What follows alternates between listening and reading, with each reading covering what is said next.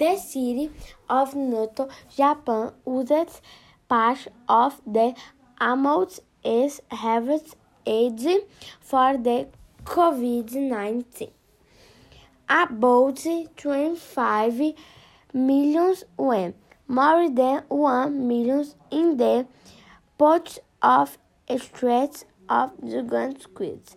The object is 12 meters long and almost 4 meters high. According to the New York Post City official believe the object could help attract tourists, says the sector was heavily after they due to the pandemic.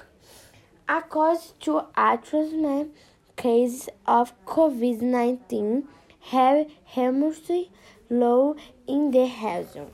The city reports received a total of grants 800 million when yields and not a one day of the money was intended to direct help finance the coronavirus.